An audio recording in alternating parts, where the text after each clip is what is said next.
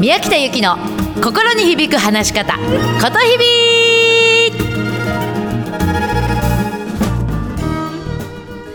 おはようございます。ことひびの宮北由紀です。9月9日月曜日です。おはようございます、えー、いよいよ今週も始まりました、えー、どのような朝をお迎えですか？ぜひね今週も自分の心に響く言葉で話をしましょうね。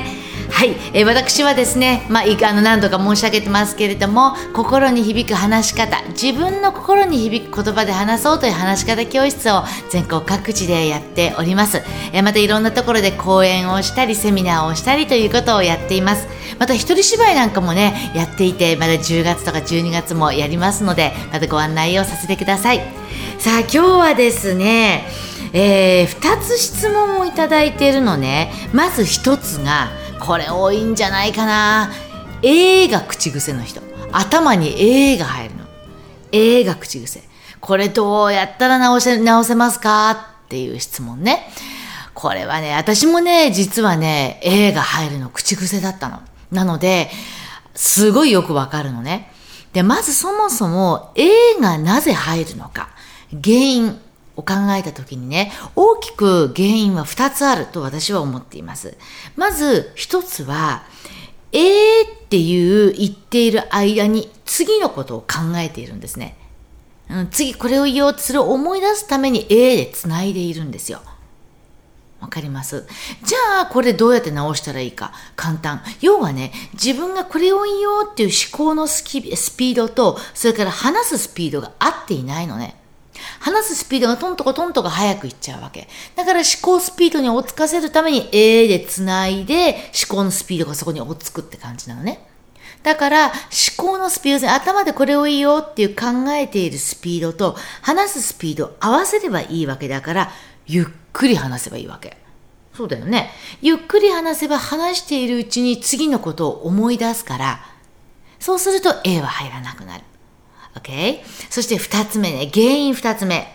これね、私がこれだったんだけれどね、リズムを作ってるのね。え、それではただいまよりっていうか、え、それでは続きましてって言って、絵でね、こう自分の話にね、弾みをつけてるの。そうやってリズムを作るために絵を入れちゃう人っているのね。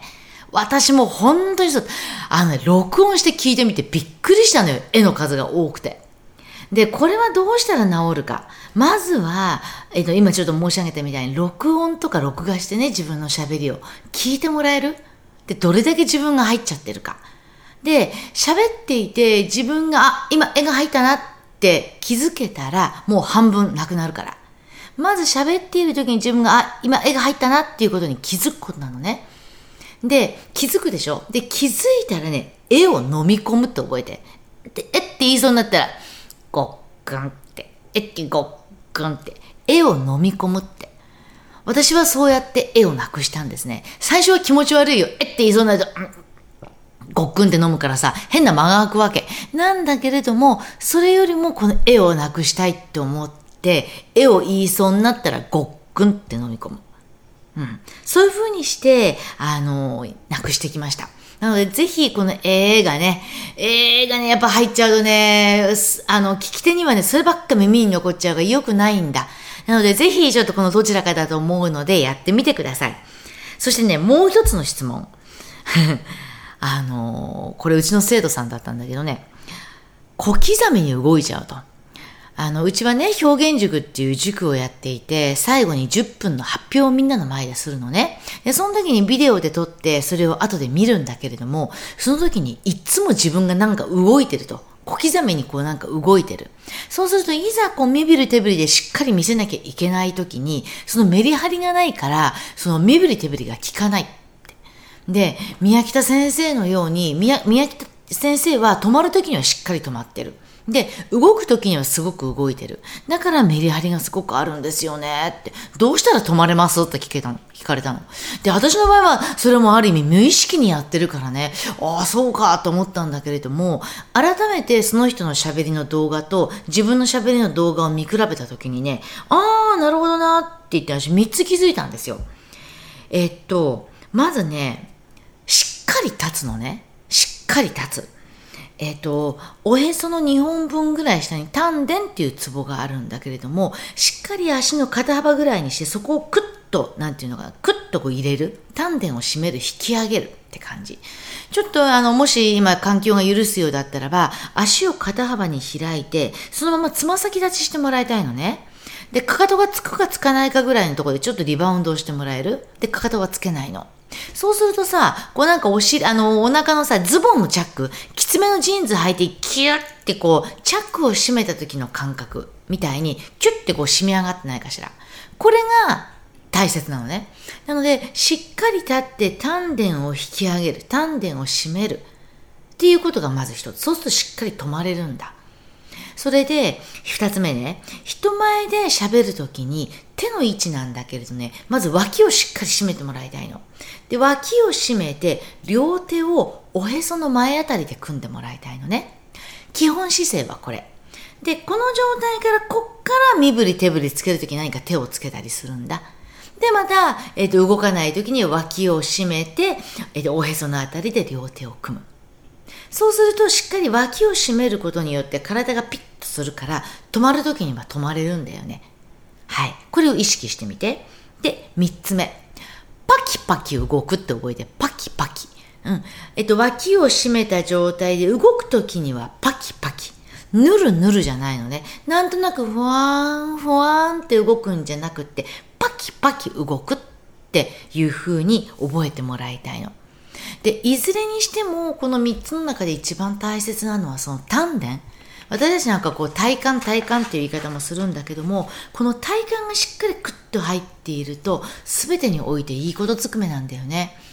例えば、腹式呼吸で発声をするっていうのがやっぱりこの丹田なのよ。お腹にチャックって私たちは言ってるんだけど、ここにしっかり、あの、が締まっているといい声が出るのね。でさ、私さ、あの、毎週毎週こう、ヨガに行ってるんだけれどさ、そのヨガの先生がね、面白いこと言ってたの。あのね、って、私の周りには結構こう、自信をなくしちゃっている人がいると。で、そうすると、こうなんかヨガにもする気、来る気がなくなっちゃって、こうヨガのレッスンにしばらく休んじゃう人がいるって。で、そういう時こそね、ってヨガに来てもらいたいんだっておっしゃるんですよ、その先生が。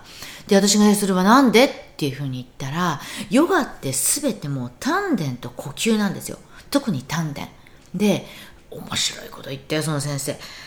体幹を鍛えれば、要するに丹田にしっかり力が入っていれば、自信はつくって言うんですよ。おー、なるほどなと。うん。丹田を引き上げていれば自信はつくよって。なるほどなと思ったの。で、その時にさ、やっぱりこれもちょっとうちの生徒のことを思い出したのね。で、うちの生徒さんで、えっと、ある大手の企業に勤めていて、ずっとリーダーをやってたんだけれども、とにかく自信がなかったわけ、彼女は。みんなにこう指示を出すんだけれども、何か自信がない。でそうすると声もか細くなるわけですよ。で、そうするとか細い声で声を出す。その声を聞いて、か細い声を聞いて、また自分がそれで自信なくす。っていうことだったわけ。で、そのリーダーとして堂々と部下とかにも指示を出せるような話し方ができるようになりたいって言ってうちに来たんですよ。で、ずっとレッスンを通ってて、彼女はね、腹式呼吸ができるようになったのね。要するに丹田がぐっと締まるようになったわけ。そしたら当然しっかりした声が出たのよ。そしたらね、この前、100人ぐらいの前で朝礼で話したんだって、彼女が。そしたらね、話し終わった後、何人かのメンバーからね、いい声してますねって。なんかこう、揺るぎのない自信みたいなの感じますね。感じるわって言われたんだって。で、彼女もすごいびっくりして、ああ、そうか、と。で、考えてみれば、今でもね、決して全てにおいて自信があってど、何でもこうパキパキ指示が出せるわけではないよと。なんだけれども、大きな声を人前でしっかり出せる出せるようになってから、あ、私が私でいられるって思ったんだって。私はここにいていいんだって思ったらしいんですよ。